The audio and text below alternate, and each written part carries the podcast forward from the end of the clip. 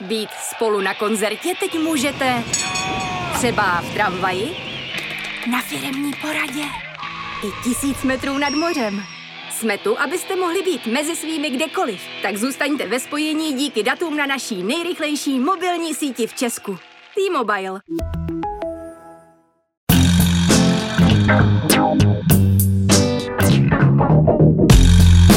Je pátek 30. června, 392. den od ruského vpádu na Ukrajinu. Právě jste se zapnuli stopáž, podcast, který se snaží ukázat, jak naše online životy ovlivňují naši offline realitu.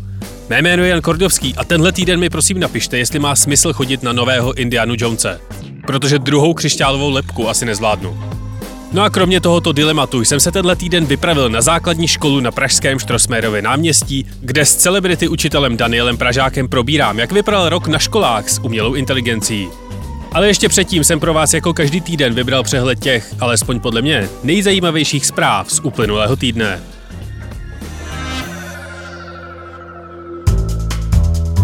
Meta v Kanadě přestala zobrazovat zprávy na Facebooku a Instagramu. Nový zákon totiž firmě přikazuje dělit se s redakcemi o zisky, které Facebook zobrazováním zpravodajského obsahu generuje. Podobný zákon platí například i v Austrálii, kde se Meta zachovala podobně demonstrativně, ale po pár týdnech od zavedení se s vydavateli dohodla na kompenzaci za jejich práci. A Facebook také spustil předplatné pro svoji virtuální realitu MetaQuest. Za měsíční poplatek 8 dolarů dostanou předplatitelé dvě hry za měsíc. Od Facebooku je to pokus, jak na svých metaverse plánech začít alespoň trochu vydělávat. Investiční skupina Japan Investment Group, která je složená z 25 největších japonských firm a samotného státu, si za 6,3 miliardy dolarů koupilo firmu JSR. Ta dodává materiály k výrobě počítačových čipů. Od Japonska jde o snahu zabezpečit si kompletní dodavatelský a výrobní řetězec, který čipy na trh dodává. Evropská komise představila svoji vizi digitálního eura. Mělo by nabídnout alternativu k digitálním platebním metodám soukromého sektoru.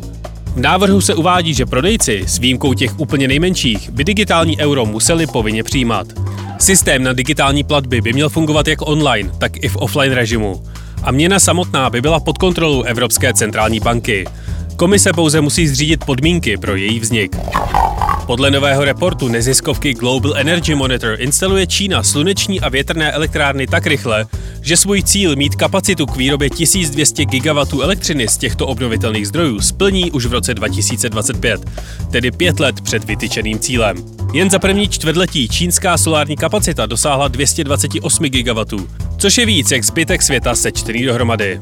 Podle nově zveřejněného výzkumu byl v roce 2022 vykácen tropický prales o rozleze Švýcarska. A NASA tento týden odstartovala rok trvající misi se čtyřmi astronauty. Neprobíhá ve vesmíru, ale v poušti v americkém Texasu, kde agentura zkoumá dopady dlouhodobé izolace, které můžou vzniknout během letu a pobytu na Marsu. Základnu, která má 160 metrů čtverečních, astronauti opustí 7. července 2024.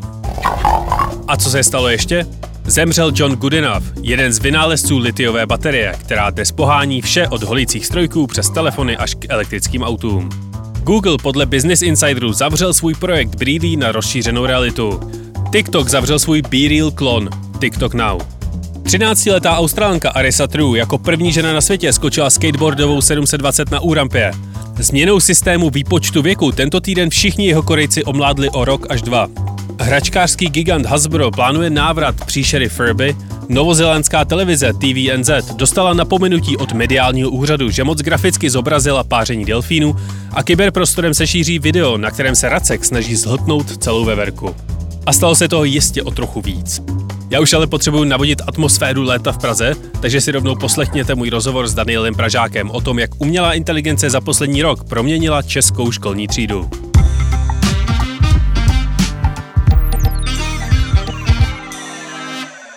Dobrý den, vážení posluchači. Já jsem právě teď mimo naše studio a proto zní všechno, co tady říkáme, trochu jinak a pravděpodobně možná i s trochou ozvěny, protože sedím v úplně prázdné páté třídě s Danielem Pražákem, kterého se budu ptát na to, jak tenhle rok fungoval jinak díky umělé inteligenci.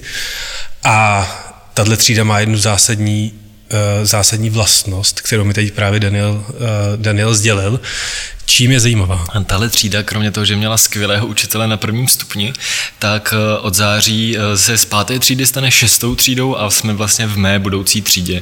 Takže ještě tady nejsou vyvěšené žádné memy a podobně, ale pokud se tu stavíš třeba v září, tak už tu samozřejmě budou. No od, od té doby, co já jsem byl naposled ve škole oficiálně, tak eh, teda Lavice jsou rozsazeny, takže absolutně nechápu, jak eh, děti koukají na tabuli. Žádnou tabuli vlastně ani nevidím, takovou tu klasickou skřídou a hnusnou mokrou houbou. Jste nějaká alternativní škola na Štrosmajerově náměstí, nebo jste úplně normální škola? Jsme běžná veřejná základní škola s přibližně šesti, šestistými dětmi a to, co tady vidíš a to, co posluchači nevidí, tak jsou stoly rozesazené vlastně po čtveřicích, eh, což umožňuje eh, líp výuku vést jako třeba skupinově, nebo vlastně rozbít eh, to tradiční, prostě sedíme v lavicích a ten, kdo je vlevo vzadu, tak nevidí na učitele, učitel nevidí na něj a vlastně vlastně se hrozně bourá ten kontakt. Já když jsem měl teď studentku na praxích, tak jsem si zkoušel schválně sedat různě po třídě, abych si vyzkoušel, jak ten zážitek z hodiny ovlivňuje už jenom to, kde člověk sedí. Takže to, že to je takhle eh, rozlišený, Navíc tady eh, na obou koncích učebný koberec, takže se jde prostě sednout do kruhu, ať už ráno nebo potom po akci na nějakou reflexi, což je super. A je tu interaktivní tabule a jsou tu počítače, což snad už vlastně dneska ve školách je celkem norma. No a kam se odsazují ty děti, který nejvíc zlobí? tak eh, to, co třeba, nevím, jak to dělal Lukáš, ale to, co dělám já, je, že ty, ty děti, které pro nás jsou výzvou, tak je super zapojit. Takže a já třeba ve svý třídě jsem měl kluka, který byl velmi živej a tak jsem z něj udělal tahouna té aktivity, což zase to, že to tady máme rozbitý vlastně do sedmi stolů, nám umožňuje, že třeba ten jeden se může dát do do čtveřice, do trojice s partou, kde navzájem vlastně využijou těch svých schopností. A pravděpodobně to dítě, který, jak si říkal, v uvozovkách zlobí, tak bude zřejmě hodně kreativní. Tak zase může právě v té své kreativitě pomoct těm ostatním. Dneska točíme to ve čtvrtek, eh, tady po celé, po celé budově z nějakého důvodu zní saxofon a pobíhá tady hromada dětí a, a rodičů a spoustu dalších neidentifikovatelných osob. Eh, jak to letos šlo? Pokud to srovnáme s těma předchozíma rokama, tak se dá vlastně říct, že ten rok z pohledu běžné školy byl docela klidný, protože nevypukla válka, tak jako před rokem. Celou dobu jsme byli ve škole a nebyli jsme na onlineu, což se o těch předchozích letech říct nedá. A to, že přibližně lehce po pololetí přijde stres u deváťáků s přijímačkama a když je po přijímačkách, tak vlastně se už s těma dětma nedá toho moc udělat, tak letos to bylo ještě umocněný tím obrovským průšvihem, který zvlášť v Praze a ve středočeském kraji byl a to jsme pocítili. To jsme pocítili, že vlastně vím, že jedno dítě ještě dneska jde někam na pohovor, jestli se prostě dostane na nějakou střední školu. Um, takže netrávíš 90% času toho, kon, toho kontrolou, jestli slohovku náhodou nenapsala chat GPT. tak moje výhoda je, že učím přírodopis a dějepis a slohovky neopravuju, ale vím, že, vím, že třeba kolegyně češtinářky už eh, nad tím přemýšleli, ale zároveň ve chvíli, kdy on ten učitel s tou umělou inteligencí nějak pracuje, a tak ne, že by to vždycky poznal, co to je, myslím, jako blbost si to říct, ale třeba to, že s těma, že, že vede i ty děti k tomu, aby to používali účelně, tak najednou vlastně není důvod pro tu slohovku tu umělou inteligenci používat. A co si tak pamatuju, jak je na tom chat GPT s různou faktografií, tak si nejsem jistý, jestli by to přeci jenom fakt nebylo poznat někde. No. Vzpomeneš si, kdy poprvé si se studenty AI řešil a vytáhnul si to ty, nebo to na tebe vytáhli oni? Vzpomenu si přesně, kdy jsem ve škole řešil, uh, řešil AI. Bylo to asi list, prosinec, měli jsme vánoční večírek a já jsem čekal, než tam půjdu a na Twitteru jsem viděl, jak jeden můj oblíbený akademik uh, vzal svůj abstrakt na konferenci a požádal chat GPT, aby z toho udělal písničku ve stylu Taylor Swift, což mě velmi zaujalo, takže můj první kontakt s chat GPT byl přesně takovejhle. S Taylor Swift jsem pak přesedlal na Sabatony a zjistil jsem, že moje dizertační téma by jako epická píseň od Sabatonu byla fakt skvělá. Ale to byl ten moment, kdy jsem si s tím sám začal hrát. A já razím to, že abych něco mohl použít v hodině, tak to nejdřív musím mít sám dobře vyzkoušený. Takže jsem velmi záhy zjistil, že když jsem se chat GPT zeptal na nejvýznamnější vědce v tom mém oboru, kde dělám dizertaci, tak mi jich to napsalo spoustu, včetně toho, že mi to napsalo jejich publikace, akorát jsem pak zjistil, že neexistují. Takže jsem zjistil, že třeba touhle cestou tam nepůjdeme. Ale využili jsme to třeba v tématu savců, kde si uh, děcka měli sami vybrat, co vlastně by je zajímalo a to téma pak zpracovávat. A jedna skupinka takhle zpracovávala, uh, jak spějí savci, ale uh, zajímalo je třeba nejenom počet hodin, ale i způsob, jo, jaký jsou třeba specifika toho, že jak zpíval ryba. A pokaždý, když se na to zkusili zeptat Google, tak jim to vyhodilo nějakou odpověď, která je neuspokojila. Takže moje první výukový využití chat GPT bylo, že jsme napsali napiš 10 způsobů, jak se můžeš zeptat na téma, jak spí savci. A dvě z těch otázek nám pomohly, aby nám ten Google pak vyhodil vlastně ten dobrý výsledek. A to mě pak dovedlo k tomu, i tahle zkušenost, jak já můžu uh, chat GPT používat ve své vlastní práci. Vlastně používat nějakou iteraci toho, co dělám, a rozšířit si, rozšířit si možnost uh, toho, jak pracuji. Takže třeba když, jsem, uh, když jsme tady dělali s kolegou dvoudenní projektový blog na umělou inteligenci, dobrovolný pro děti, tak já jsem měl nějakou představu, co těm dětem chci ukázat, ale zkusil jsem napsat, co by, co by umělá inteligence navrhla eh, pro seminář pro děti na druhém stupni v tomhle věku o umělé inteligenci. A tři věci jsem si z toho vzal. A vlastně takhle už postupuju vždycky. Když se někde zaseknu, tak mně přijde užitečný tam nahrát to, co já plánuju, Můžou to být výukové aktivity, může to být eh, tvorba třeba studijních materiálů. Moje přítelkyně, která je němčinářka, tak pro ní je to úplně skvělý, protože může vlastně pro děti dělat přímo personalizované úlohy, protože tam zadá ten prompt, pak to, pak to přeloží, eh, ten chat GPT rovnou udělá ty chyby, které jsou potřeba pro tu výukovou situaci a tak dále. A zároveň eh, já v tom na tom přelomu roku, když uh, byl nejdřív ten boom, že to je úplně skvělý, pak si z toho lidi začali dělat srandu, jak si to vymýšlí, tak jsem se snažil přemýšlet o tom vlastně, co o toho teda já můžu čekat. A třeba jsem si řekl, že když je to z anglosaského prostředí, vědeckého, tak uh, v, zejména v Americe se velmi řeší začlenování dětí s odlišným mateřským jazykem. A protože já jsem měl na starosti tenhle rok uh, odpoledku s ukrajinskými pubertákama, tak jsem zkusil, jaký nejlepší aktivity jsou pro žáky s cizím mateřským jazykem a tak dále a tak dále. A Samozřejmě pořád tam zůstalo to, že jsem to nevzal jedna ku jedný, to, co mi chat GPT řeklo, nějak jsem si to upravil, ale napsalo mi to třeba věci, aktivity, které mě předtím nenapadly. Mm-hmm. Bez pochyby člověka, který pracuje eh, s dětma s odlišným mateřským jazykem, tak by ho napadly, ale to já nejsem. A pro mě to byla letos novinka, takže v tomto třeba pro mě byl vlastně takový, řeknu, učitelský parťák, kterýho jsem si ale mohl přivolat na pomoc klidně v jednu ráno, když mě zrovna napadlo, že si to potřebuji připravit, nebo o, o volné hodině, kdy ostatní moje učitelský partiáci zrovna někde učili. My, když jsme se viděli naposled, uh, myslím, že to bylo někdy v prosinci nebo v lednu, pokud si správně pamatuju, tak jsme řešili, že se s AI dá podvádět a že to studenti určitě říkají. A ty si uh, hrozně přesvědčivě tvrdil, že AI je hlavně nástroj a že to nebude takový problém. Uh, stojíš si zatím pořád? Podle toho, co říkáš, tak to vypadá, že jo? Uh, je to stejný, jako si řekneme, jestli můžou jako žáci, studenti nebo my dospělí podvádět s mobilama nebo s chytrýma hodinkama.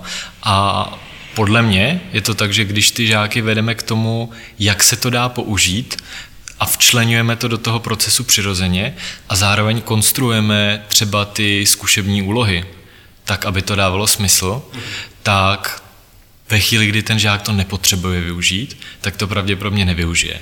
A ve chvíli ale, kdy ten žák udělá, nevím, navrhni mi uh, pět témat na esej o zdravém životním stylu, tak to za mě není podvod, protože stejně jako mě ta umělá inteligence pomohla v tom rozšířit si uh, ty nápady, tak to využije ten žák a je to za mě v pohodě.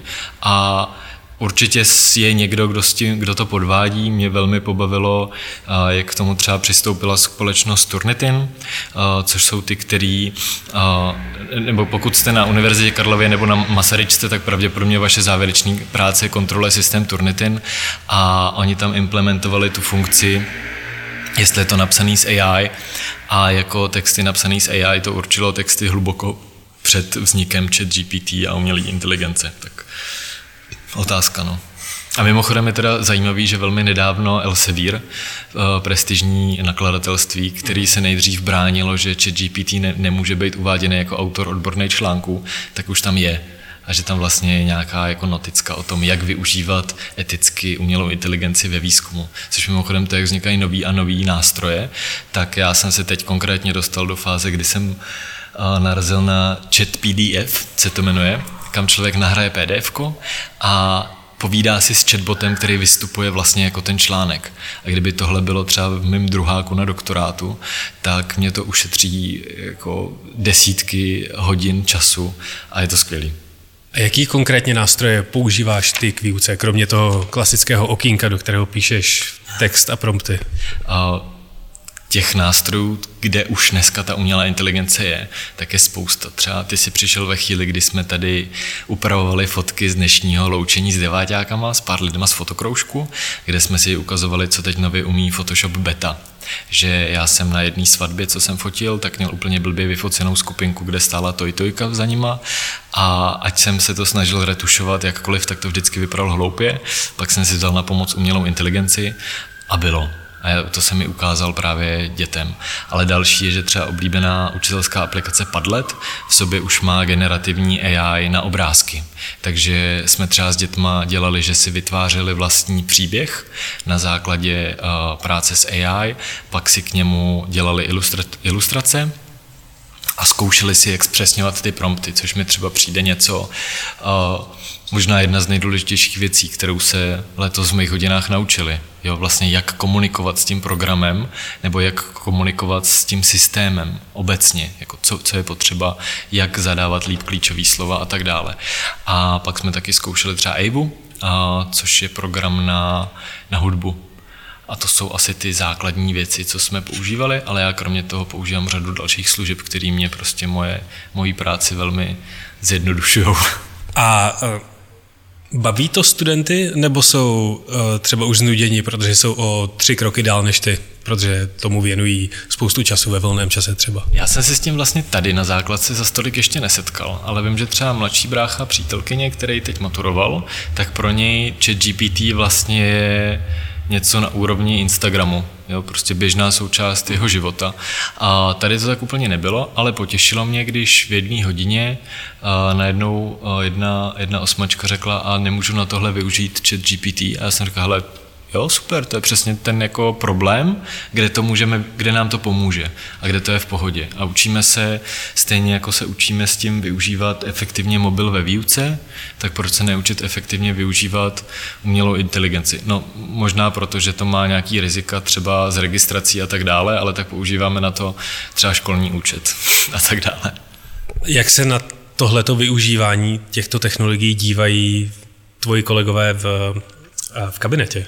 Jsou tam nějaký, kteří to kritizují a nechtějí o tom ani slyšet a bojují s tím ve vlastních hodinách? Já nevím o tom, že by tady u nás někdo s tím bojoval. A vím, že třeba právě ty kolegyně češtinářky už to jako sami využívali a už to i využívali nějakým způsobem s dětma, minimálně jedna. A, takže tohle tady u nás není. Zároveň jsme škola, která a, je zvyklá se učit a posouvat, kde vlastně pro nás je normální zkoušet nové věci, sdílet mezi sebou, chodit si do hodin. A to znamená otevřenost vůči, vůči novinkám a, a, a změnám, což uh, možná neplatí tak na všech školách a dokážu si představit, že jsou školy, kde, uh, kde to se vlastně, že, kde se to řeší jako problém a ne jako příležitost ale u nás to tak zatím není. Takže sdílíte si v kabinetě prompty do chat GPT? a to jak, eh, to, jak eh, nám to usnadnilo různou práci a jak se to dá využít, tak to se, to se dělo. Zkoušeli jste třeba celý ten princip výuky nebo toho využívání té technologie obrátit, že třeba necháš chat GPT vygenerovat 20 různých esejí, rozdáš to dětem a řekneš jim, řekněte mi, co je na tom špatně, udělejte fact-checking a podobně? To jsem já nedělal, ale vím, že na této úrovni jsou učitelé, kteří nějak podobně to využívali, včetně toho, včetně toho že prostě modelový texty, modelový zadání, který bych mohl hledat někde v učebnicích, nebo to, co jsem popisoval vlastně s tou přítelkyní, jo, že to záměrně vygeneruje typové chyby, které odpovídají nějakému gramatickému jevu, což by bylo složitější, nebo zabralo by to minuty, desítky minut a tady vlastně to je v pár vteřinách. Když se ještě na chvilku vrátíme k těm podvodům, bavíš se třeba s, se studentama o tom, že to, že mají napsat slohovku, není aby si ty přečetl o tom, jaký význam má 30-letá válka, ale o tom, aby oni uměli zpracovat ty informace a nějakým způsobem je napsat na papír? U nás v dějepise a v přírodě, co já učím, tak to tam máme jako inherentně, protože od začátku toho tématu uh, si společně definujeme kritéria, společně si definujeme vlastně ten účel, proč tu věc děláme. A, a věřím, že to ty žáky vede k tomu, že, uh, že to chápu, respektive ta zpětná vazba tak zatím je. A, a vím, že naše češtinářky, zase prostě bavíme se o slohovkách, jako možná tom nejpravděpodobnějším, kde vznikne podvod pomocí chat GPT, ale já nejsem češtinář nebo češtinářka, ale vím, že naše češtinářky učí takovým způsobem, že uh, to těm dětem dává smysl. A ve chvíli, kdy to těm dětem dává smysl, ten úkol, tak uh, nemají důvod podvádět. Pak si můžeme klást otázku, když ať odstoupíme od těch dětí, kdy se třeba stane, že ředitelé škol začnou řešit školní administrativu pomocí umělé inteligence, protože co si budeme, někdy to jsou přesně ty vlastně rutinní věci, kdy jenom překlápím nějaký data z jedné tabulky do druhé a na to je ta umělá inteligence fakt dobrá. Já jsem ve středu s chodou okolností seděl na nějaké zahrádce a u vedlejšího stolu byla taková podivná skupina, u které mi hodně dlouho trvalo identifikovat, co je to za lidi. A pak se začali bavit o, o, to, o hrůzách elektronické třídnice. A je to teď ten největší technologický boj, který ve školství vedete, elektronické třídnice? Je to rozhodně někdy uh, zdroj mnoha nervů a chutí vrazit si počítač do hlavy. A ano, pokud vy děláte, pokud třeba člověk dělá slovní hodnocení, a refreshuje se mu automaticky ta stránka, protože proč ne? A najednou 20 vlastně složitých unikátních textů je v háji, tak to bolí. A ano, přesně tohle se mi stalo. Já se... Teda tady je vlastně zajímavá situace, že v, v Čechách a na Slovensku je monopol na firmu, která má tyhle ty školní systémy, nebo skoro monopol. A pak je tady, já nechci jmenovat, ale pak je tady vlastně jako výsek malej, kdo používá něco jiného. Takže i ta chuť inovovat na straně těch poskytovatelů, aspoň jak já čtu tu situaci, tak není příliš velká, ale možná se stane, třeba, že se nám umělá inteligence objeví i v elektronických třídnicích. To by bylo skvělé. Na to se právě chci zeptat, jestli už uh, jsou nějaké náznaky nebo aspoň trby o tom, že by stát uh, tyhle ty technologie zkoumal a snažil se vám nějakým způsobem je poskytnout nebo vám uh, všeobecně učitelům pomoct s tím, jak by vám mohla AI pomoct ve výuce? A Specifikum českého vzdělávacího systému je obrovská roztříštěnost a obrovská zároveň svoboda, autonomie a, a to, že ministerstvo nemá vlastně přímý dosah na školy, nedej bože na, na učitele. Což třeba tu vlastně jednoduchou odpověď na tvoji otázku znesnadňuje. To jsou státy, kde bez pochyby už vznikla prostě konkrétní metodika, co se dá dělat. To, o čem já vím, je, že na Karlovce, na Univerzitě Karlově a na řadě dalších eh, univerzit, ale tu Karlovku mám nějak líp načtenou, vzniká cosi uh, jako právě pracovní skupina, která na tomhle pracuje vlastně napříč oborama, napříč tou strukturou, to znamená, jsou tam lidi, kteří jsou ze základní školství, za střední školství, za vysoké školství, kde řeší i různé doporučení, jak to využít. Je, uh, je výborná metodika od uh, neziskové organizace AI dětem, která třeba přeložila ty nejlepší prompty Což zase je prostě věc, že člověk si přečte jedno PDF a zkrátí se mu to učení o nevím, tak mě by se to zkrátilo o čtvrt roku zhruba, kdyby to PDF vyšlo dřív. Jo? Ale takovéhle věci jsou. Často to u nás ale ne, není vlastně ten stát, kdo to dělá. To, bylo, to se třeba stalo v covidu, že v covidu vlastně to, co ministerstvo dělalo, spolu třeba s Českou školní inspekcí, tak bylo skvělé. Zároveň ale jsou platformy, například pod Národním pedagogickým institutem, kde ten ten dosah na, do škol a na učitele má a ten třeba ve spolupráci s AI dětem připraví webináře pro učitele a tak dál. A byť si uvědomuju, že učitelů máme nějakých jenom vlastně v tom regionálním školství 160 tisíc a uh, já mm, jsem v nějaké skupině, ale když bychom se četli všechny facebookové, twitterové a instagramové skupiny, tak to bude možná tak 30 tisíc, co znám, ale v ní to velmi rezonuje. A pro mě je super, že to v ní rezonuje i tím způsobem, že to je ta příležitost. A že se velmi rychle našli uh, digitálně zdatní učitelé, učitelky napříč věkovým spektrem, který se stali vlastně těma lídrama i pro ostatní. A zase v té komunitě uh, je už dneska normálnější sdílet mezi sebou, učit se od, od sebe navzájem, takže jsou lidé jako Jitka Rambousková, Slávek Hora, Václav Maněna, Pavel Hodal, uh, Petra Boháčková, který vlastně už dlouho, dlouho ostatním pomáhají tu cestu zkrátit. A je na tom zajímavý to, že to je naprosto věkově vlastně je to naprosto napříč věkem, jo? že by si člověk řekl, že to bude třeba ta moje generace, která to bude táhnout a ne, není to tak. je to generace našich rodičů. Už existují nějaké nástroje, nebo umíš si představit nástroj, který by byl nějakým tvým asistentem při výuce? Že by prostě spolupracoval s dětmi, věnoval se víc eh, těm žákům, kterým třeba nejde nějaký úkol nebo nějaký konkrétní předmět? Ono vlastně, ta otázka eh, je možná trochu zamíchaná tím, jak vnímáme tu roli učitele. Jo? Tak ve chvíli, kdy si představím roli učitele, a věřím, že řada posluchačů si to tak představí, protože před 15 lety na základce to takhle zažila, nebo i dřív, že to je ten, kdo rozdá pracovní listy, nebo kdo říká úlohy, nebo kdo říká, co si mají děti obsat z tabule, tak pak vlastně si můžeme říct, že ty nástroje už učitelé nahradili. Jako ty nástroje takovýhle jsou, byly už před umělou inteligencí a já si pamatuju, že před jako v době, kdy jsem učil angličtinu, což uh, nespomínám na to úplně rád, není to mnou vystudovaný předmět, je to asi pět let zpátky, tak je třeba česká služba, která mě umožnila, že se mi děti připojili do virtuální třídy, dělali cvičení z angličtiny a já jsem tam viděl jejich progres, viděl jsem typově jejich chyby a mohl jsem se díky tomuhle zaměřit na děti, které třeba potřebují vysvětlit nějaký gramatický jev.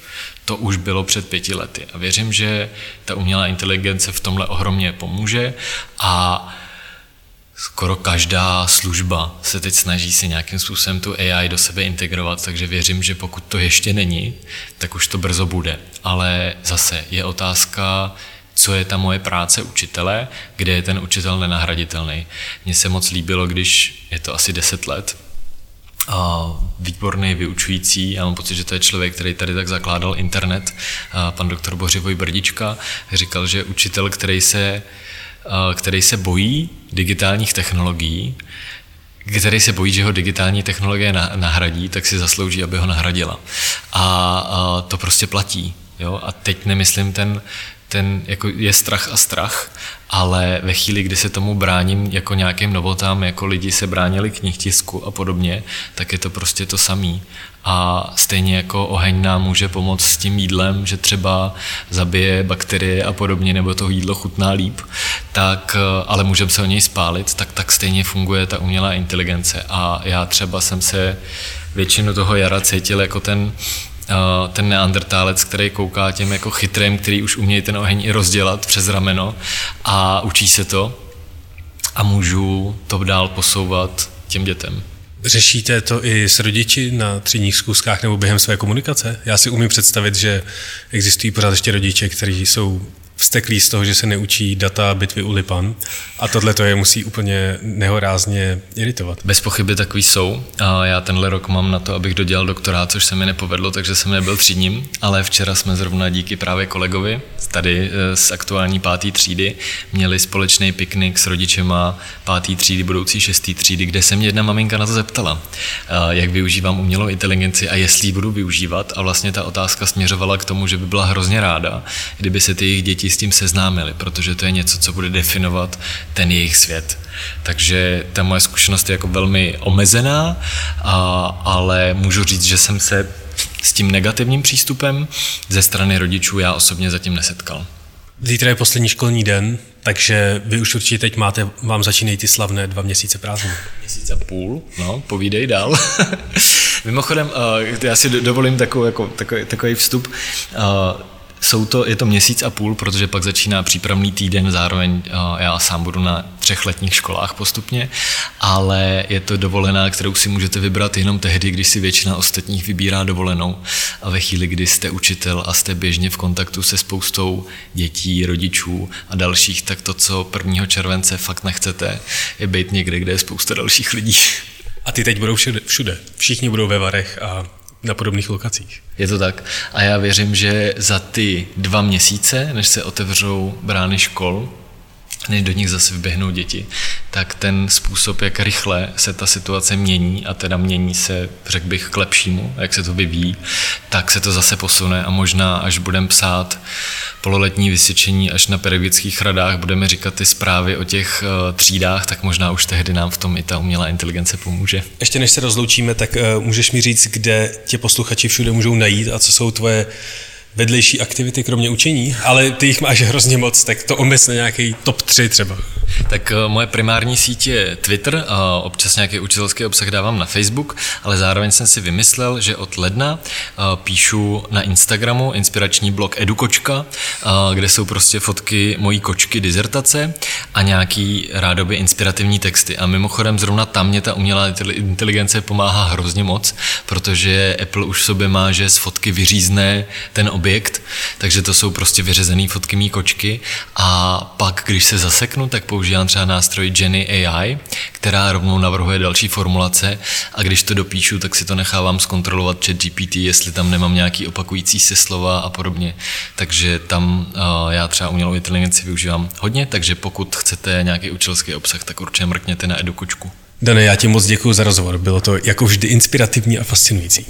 Děkuji za pozvání a přeju krásný letní dny, ať už to jsou prázdniny nebo dovolená tobě a posluchačům. Tohle byl Daniel Pražák, uh, učitelská celebrita ze základní školy na Štrosmajerově náměstí.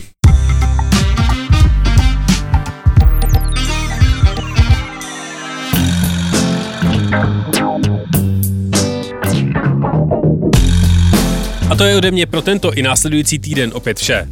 Protože jsou svátky přesně ve dny, kdy vstopáž vzniká, aby byla aktuální, na 90% příští týden díl ani nevíde. Leda by se dělo něco velmi zásadního ale vy jste stejně všichni ve varech nebo na výletech. Budu rád, když mi na adresu jan.kordovský.cz pošlete fotky, kde o prázdninách stopáž zrovna posloucháte. Loučí se s vámi Jan Kordovský, díky za poslech, užijte si volno a za 14 dnů zase v kyberprostoru. A náhodný fakt nakonec? Prvním živým tvorem, který přežil katapult z nadzvukově letící stíhačky, byl dvouletý medvěd Yogi. Americká armáda medvěda vystřelila z letadla, které bylo 10 km nad zemí a letělo rychlostí 1400 km za hodinu.